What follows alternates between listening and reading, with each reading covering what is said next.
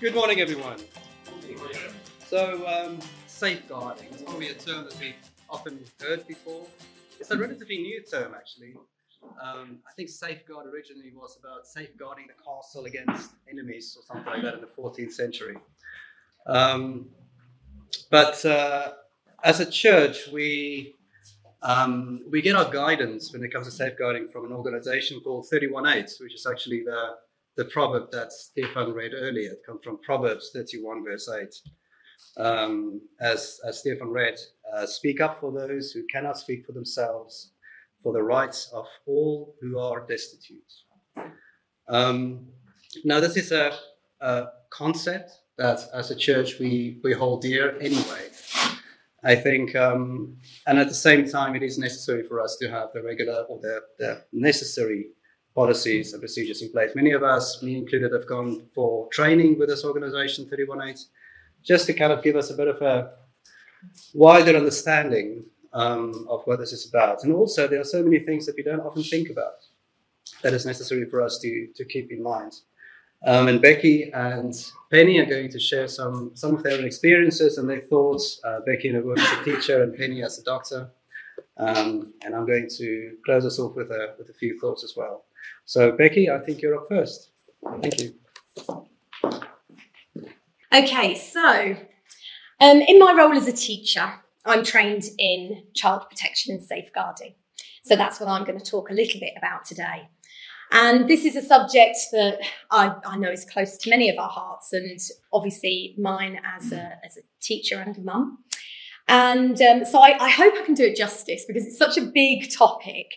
Um, if there's anything that I say that you want to question later on, um, please come and speak to me afterwards, or that you want some more information about um, things I've said, please come and speak to me after.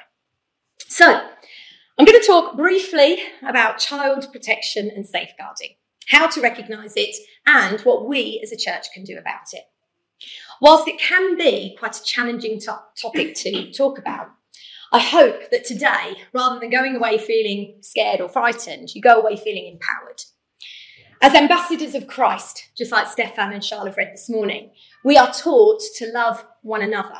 And part of that is protecting each other, especially the more vulnerable amongst us.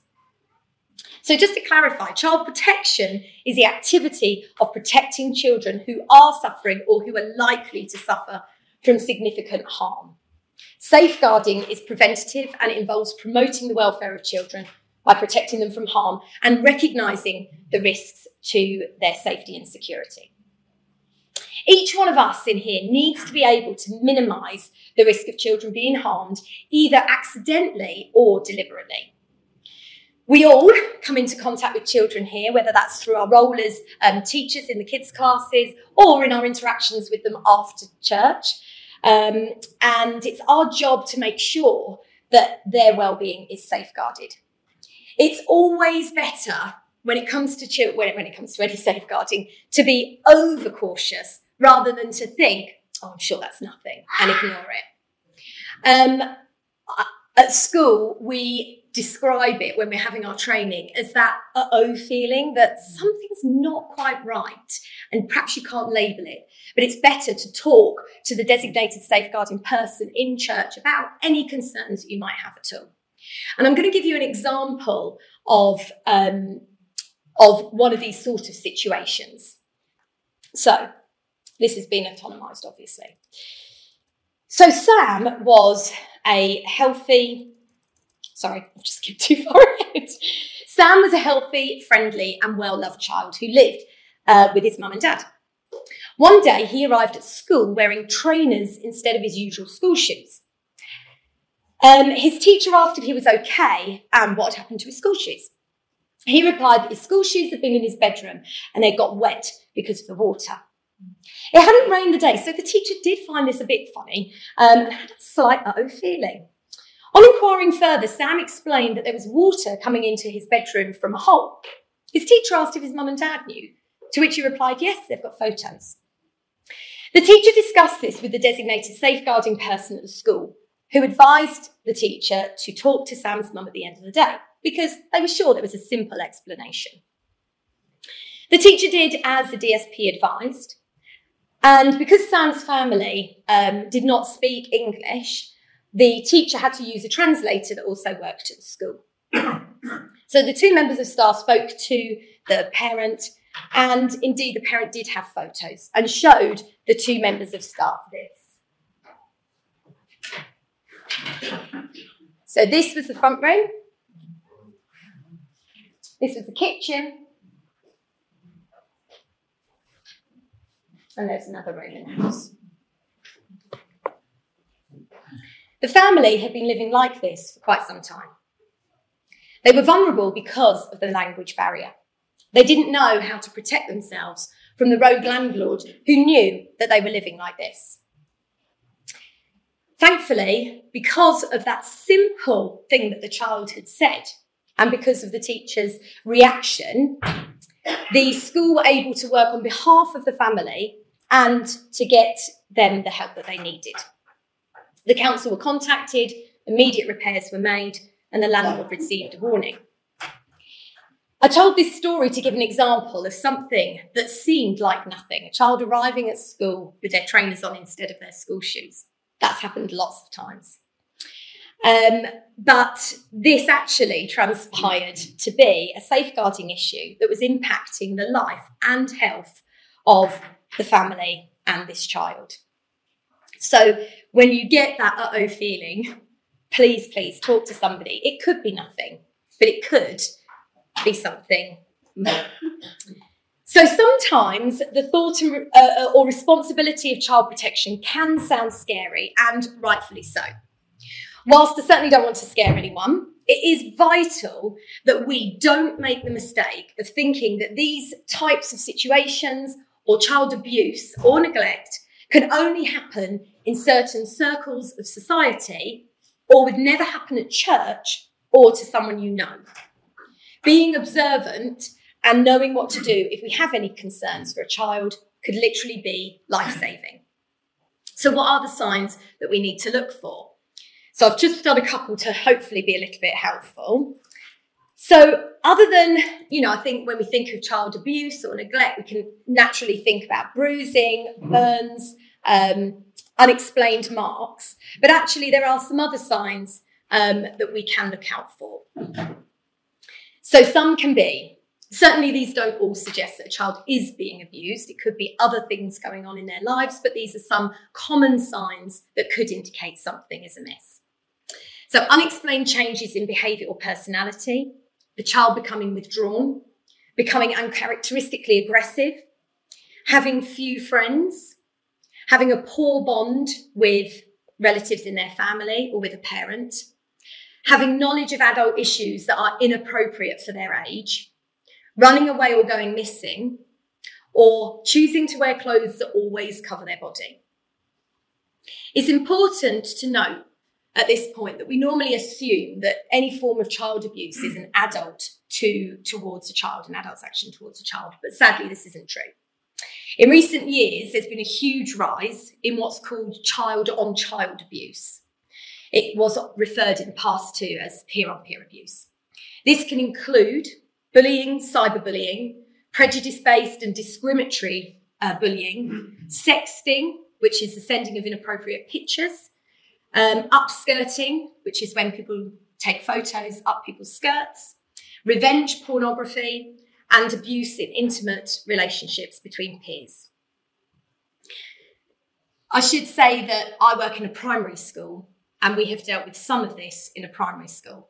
So it is important to also be open to the fact that some of those seem like it might only happen with older teenagers. But sadly, that's also not true. As teachers and trusted adults in church, it is likely that a child might make a disclosure, and we need to be prepared. Mm. Teens in the church, it's likely that some of your friends might feel that they can talk to you about things. So it's important that we know what we can do if that happens. So in school, we talk about the four R's receiving, reassuring, reacting, and recording. So if somebody makes a disclosure, receive, listen to what's being said without making a judgment, and always take it seriously. It may have taken quite a lot for a child to reach that point to share. Reassure the child but don't offer to keep it a secret. It may be that you do have to involve external services with the disclosure that they have made to you. But at the same time, only discuss it with the people that need to know the designated safeguarding person and, as I said, any external services. React, listening quietly and patiently, don't assume anything. Um, and then lastly, record. It's really important that if somebody makes a disclosure to you, that you record what they've said accurately. That includes any slang or swear words. Don't interpret it in your own way. It's really important that you put it down as factually as possible. There's loads more information on this, as you can imagine, and a really useful website I found was the NSPCC. They've got loads on there, and for all different settings as well, which is helpful.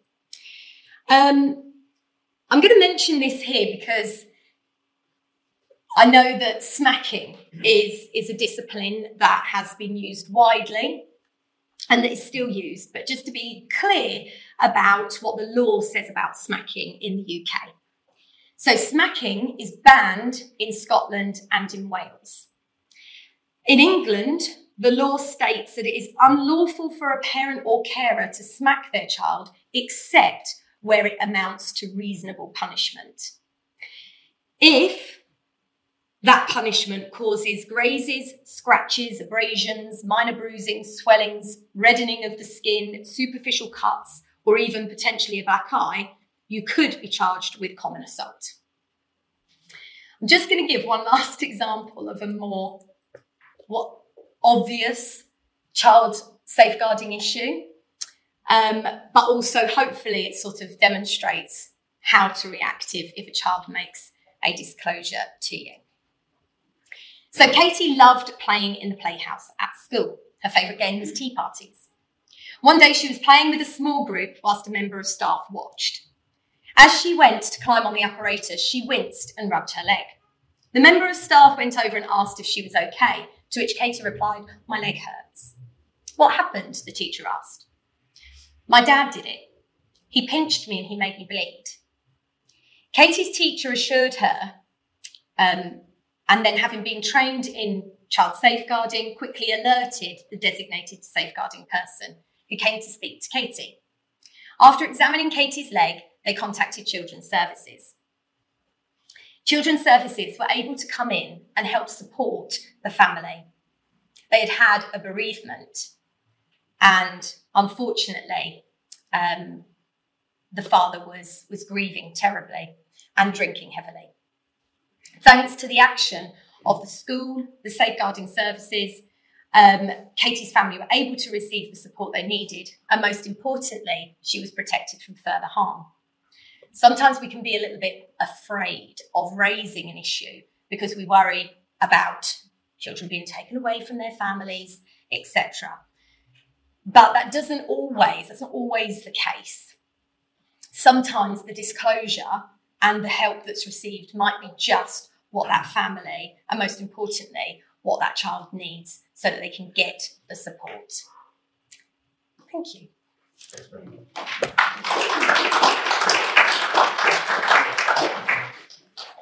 Thanks, Becky. In case you're wondering, just a reminder Charl is our designated safeguarding lead. Uh, so, you know, do your best to remember that. And the national organisation that deals with safeguarding concerns is through social services. And if you're in, in a situation outside of church where you want to know more about that, then there will be lots of information, relevant information on your local council uh, social services website. So, as Stefan has said, we're trying to speak up for the misfits. Mm-hmm. And whether we're the misfits or it's other vulnerable people around us, I'm just going to talk a little bit about how safeguarding affects us as adults. And sadly, adult abuse is probably more common in society, and it can also occur in religious settings. Have you ever fallen for an online scam? I'm not going to ask you to put your hands up because it's so embarrassing and we all feel stupid if we get caught out. But that's kind of what safeguarding is. It's when people get caught out uh, by somebody who has hurt them, and any of us can be vulnerable at any time in our lives.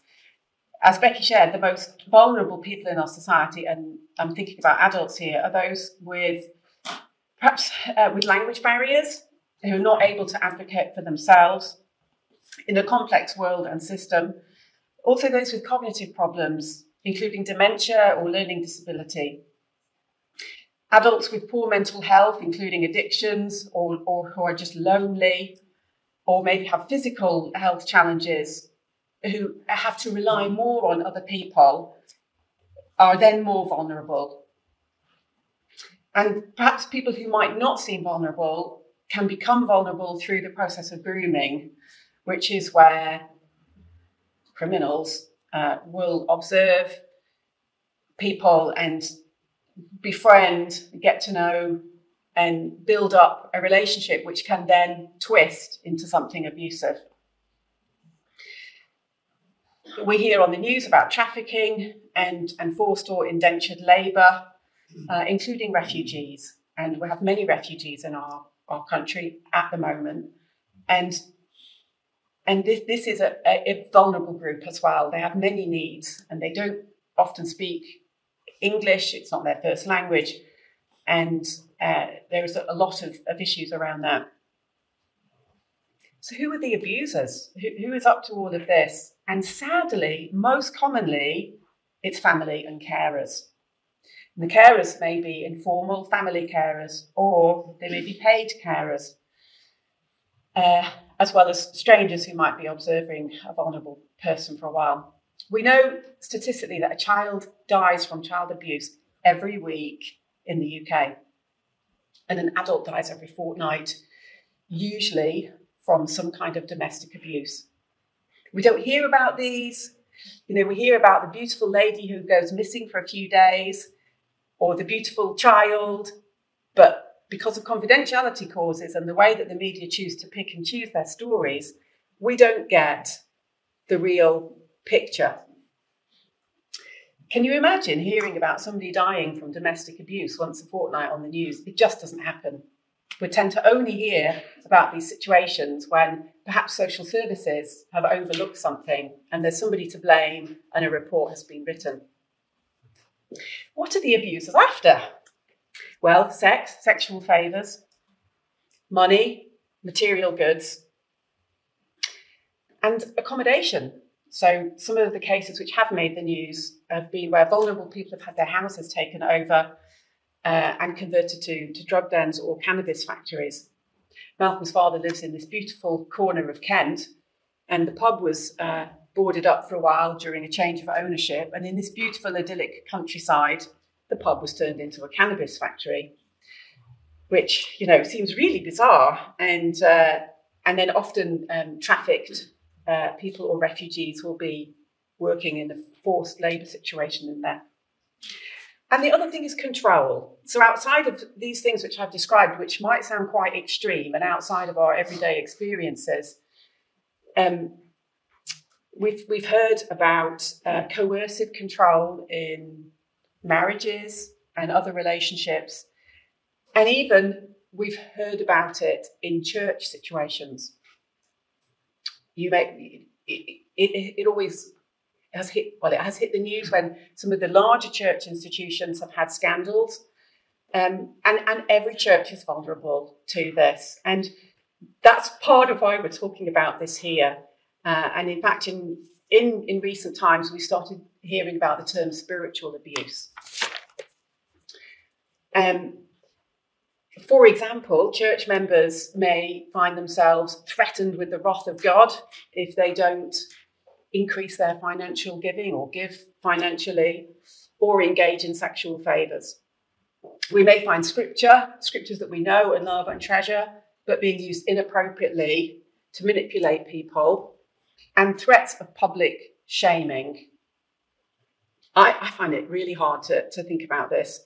And I really hope that as a church, the community that we build is one where everybody feels safe.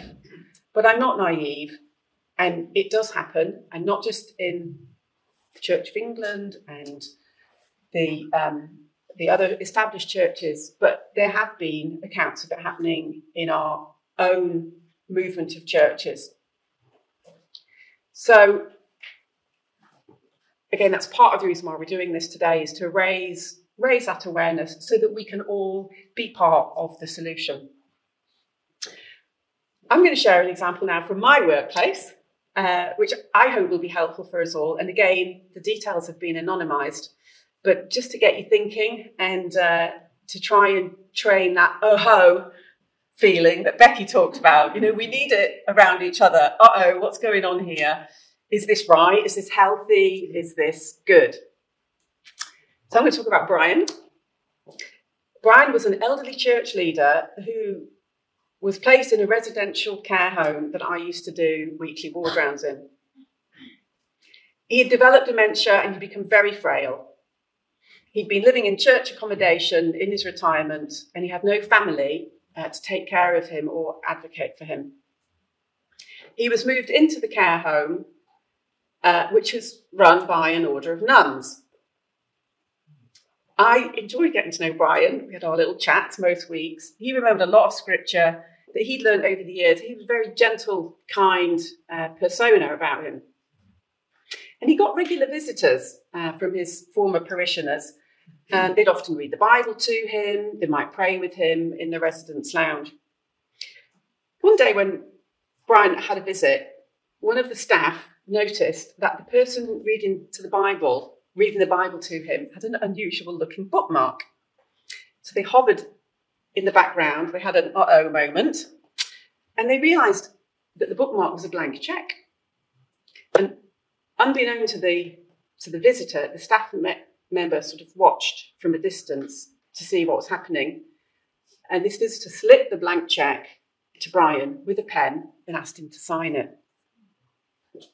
At this point, the staff member stepped in, challenged the visitor, and over the next few weeks, social services carried out a full investigation, and it became clear that Brian had inadvertently signed several checks, giving away a huge amount of money. My I guess my challenge to us is when I started this story, what assumptions did you start to make in your mind? Who did you think was going to be the victim? And who was going to be the abuser in the story? Was it going to be the church minister who was found out to have abused people? Was it going to be the nuns running the care home? This story always reminds me, it's a sober reminder that assumptions are best avoided. Although we're going to make them, we need to be aware of that. And when we get those uh oh moments, we need to be open minded and we need to speak up about our concerns. Charl?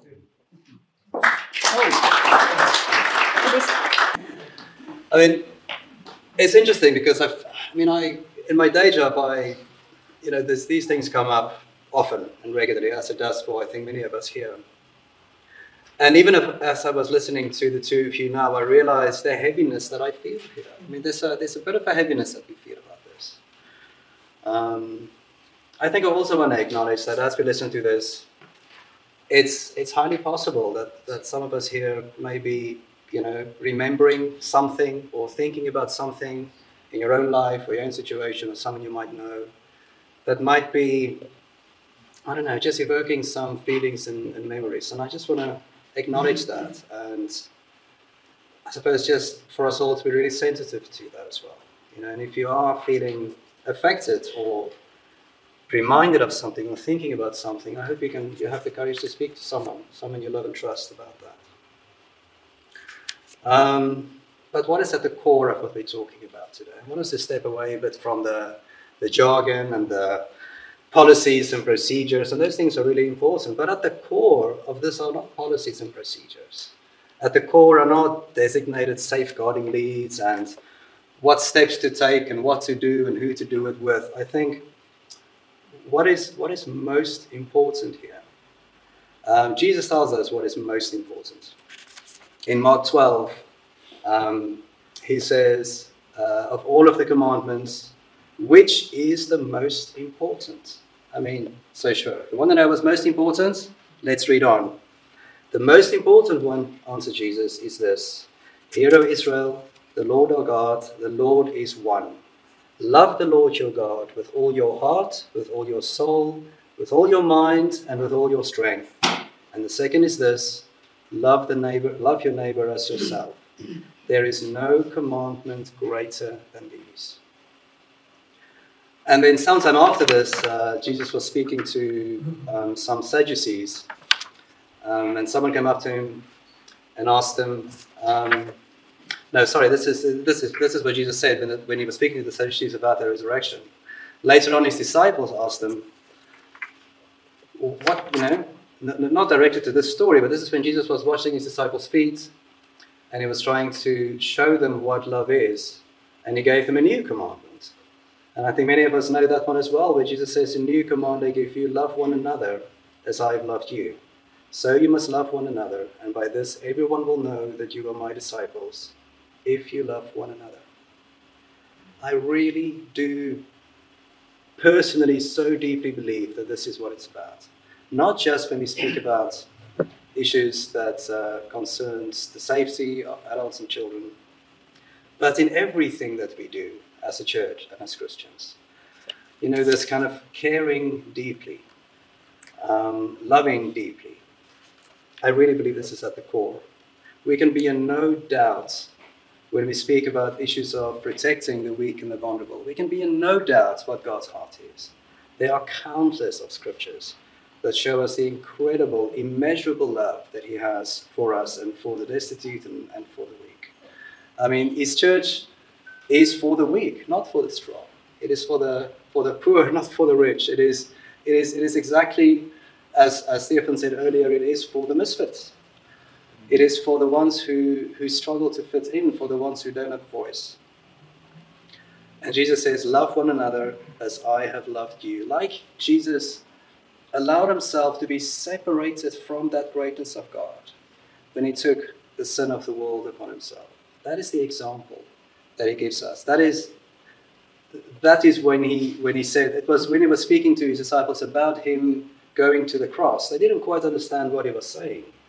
They didn't quite want to believe him, but that was what it was about. And it's not just the physical death that Jesus suffered, of course, it's that incredible sacrifice he made to separate himself from the greatness which is God. If we are if we now think about the things that Penny and Becky shared. Um, and and as they both said, they are so. It's impossible for us to think about every possible situation and scenario that might come up. As Christians, we have the benefit of uh, having the Holy Spirit with us. And I think that oh, moment that, that Becky and Penny both, both spoke about, this is, this is a really important concept that I think we need to be alert to and be aware of and also to trust our instincts. To trust that if we feel something, don't just say, no, it's nothing. Trust, gosh, is the Holy Spirit telling me something here? Is God wanting me to, to notice something? And that, shall I call it a muscle, takes a bit of practice sometimes. It takes a bit of practice to be aware of it firstly. Very often we, I don't know if you think back about situations, you know, you think, oh, something didn't feel quite right, but maybe it was just me. Maybe I just didn't understand completely maybe I had an off day, maybe, you know, we, we, we, can often think it's us, right? And I think the encouragement here would be to, to just not ignore a feeling that you may have about something that's coming up. Um, trust the Spirit in you. Trust the Holy Spirit that is, that is with you. If you feel something, anything, as we've all said, any kind of discomfort, then, then say something. Now, we don't want to go, you know, swing the pendulum all the way to the other side and walk around with our suspicious hats on and look at every situation and think, what's what's going on there, and you know, what do I need to do? But I but I do think just being aware that something, you know, if if you feel something, say something. I think that is that is what we that is probably the message that we that we want to bring across. And of course, we have a duty as a church to have all the policies and procedures and all those kind of things in place we cannot think that surely it won't happen with us. Surely our little community, it won't happen here. Sadly, we have all read about the awful atrocities that happen in churches across the world and the immeasurable harm that that has caused to people. Now, if I think about people, I really believe people are good at the core. It's one of my fundamental philosophies of life. And I think about people do awful things, and people are good at the core. We were, we were born as, as pure little babies. And people do awful things. I'm sure all of us here can think about stuff that we regret. Maybe not awful things, but we can think about maybe that wasn't the best thing to do, I wish I did something else, or that doesn't make us not good. It just means we made a bad choice. I mean, those of you with children, surely we speak about this with our children all the time. The choice is the one that wasn't great, but you are good. Unfortunately, though, the kind of harm that can be caused to vulnerable people is, is immense. And the consequences of those actions are huge. And I think that's why we need to be so, um, so clear and so careful and so mindful of what kind of harm can be caused so that we can do our absolute best to, to prevent that from happening. So I mentioned the organization thirtyone:eight earlier. Uh, it's also the organization through which we do our CRB checks. So many of us here many of the adults, um, I think most, are, are, are, checked through the CRB system, which is a Criminal Records Bureau. It's important to also know, though, that those in those records that we get um, for the people that are checked, you, you, will only know if something has ever been reported or something has ever been, you know, if someone has actually been caught for something. So it's not, we, we can't say to ourselves, well, we go through the Criminal Records Bureau check, so we're fine. It's not a case of you know, we can now completely relax because everyone has had their checks. I think it's important we get those checks just for a, you know, from a, uh, a governance perspective. But it is everyone's responsibility to, to remain sensitive to this and to remain aware of, of what might be going on. So as a, as a charity, ICCM, Mike Farrell is the, um, the safeguarding lead for the whole organization. And as either Becky or Penny mentioned, I'm the safeguarding person here for, for, the, um, for our congregation. Um, so I guess I would be the natural person to come and speak to if something were to come up, if you were to wonder about something or just want to ask about something. I think what is really important is if you become aware of anything, don't try to deal with it by yourself.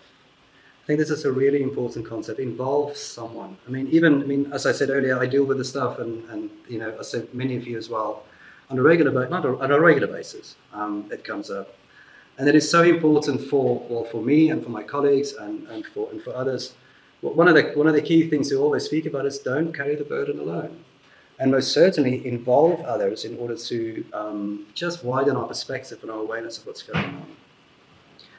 Now, I understand that sometimes someone may speak to you and they would say, "I really don't want you to tell anyone," and it's and in some cases. If it is a concern that someone has about, let's say you have a concern about the person themselves. Because I want to also mention that this kind of harm we're talking about is not always the harm caused by someone to someone else. You may have a conversation and someone would say something like, I just feel like giving up. Or I just don't know what the point is of life anymore. Or something like that. People are not always very clear about the things going on. Uh, children are not always clear about what's going on. They don't always have the, have the words to actually express what it is. But it might be something like you came to school or came to church with wet trainers or trainers as opposed to other school shoes.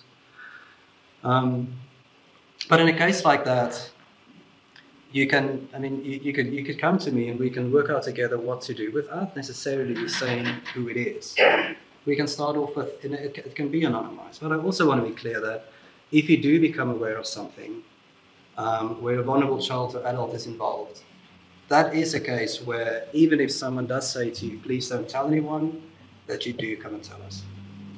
That is a, there's a, there's a concept in, in, in ethics um, we speak about ethical dilemmas. And one of the, there are many, many concepts, but one is uh, one of beneficence, as in what is beneficial to an individual, and autonomy. And both of those are important. A, a person's autonomy is important, and beneficence is also important, and that's why you often get that conflict which we call a dilemma. A dilemma is something that doesn't have a clear answer. You don't actually know exactly where to go with that. And these are the tricky things that we need to deal with. Um, so, as I say, if someone is speaking to you about themselves, you may come and anonymize that, and we can have a conversation and figure out what to do about that, or how you could support the person, or how you might encourage them to find support. If it is about a child or a vulnerable adult that is in any kind of risk or danger, that's a situation where we do have a responsibility. Um, in a case like that, the beneficence of that, shall we call it the victim, the possible, the potential victim, will be more important than the autonomy of the person coming to tell you, if you understand what I'm saying. So, in, in that case, it's just really important to, to come and have a conversation. Okay. As I said earlier, I think this stuff can feel overwhelming. It can feel a bit weighty.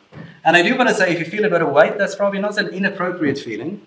It's probably appropriate to feel a bit of weight about this um, because it's a weighty issue. God does say in Isaiah 41, I'll read from verse 10, He says, Do not fear, for I am with you. Do not be dismayed, for I am your God. I will strengthen you and help you. I will uphold you with my righteous right hand. And verse 13 says, For I am the Lord your God, who takes hold of your right hand and say to you, Do not fear, I will help you. We have to remember and believe and know that God loves people so much more than we can love them. I say this uh, very often to, to Raphael when he wants, if he wants to pray at night before bed. I, you know, I, I say, I love you, and mom loves you, and everyone loves you, and God loves you even more than we can love you. Which is a concept he doesn't quite get yet, but, but it's there. Um, but God, this is, if you think about the heart of God, this is absolutely, in a way, we are, we are the instruments that God will use to mm. keep people safe. So allow God to use you. Allow God you to be, allow God to, to work through you and to be open to that message and that feeling and that spirit in us. And then also know that you don't have to do this alone. Not only do we have God, but we have a community, we have people with expertise, we have people with experience.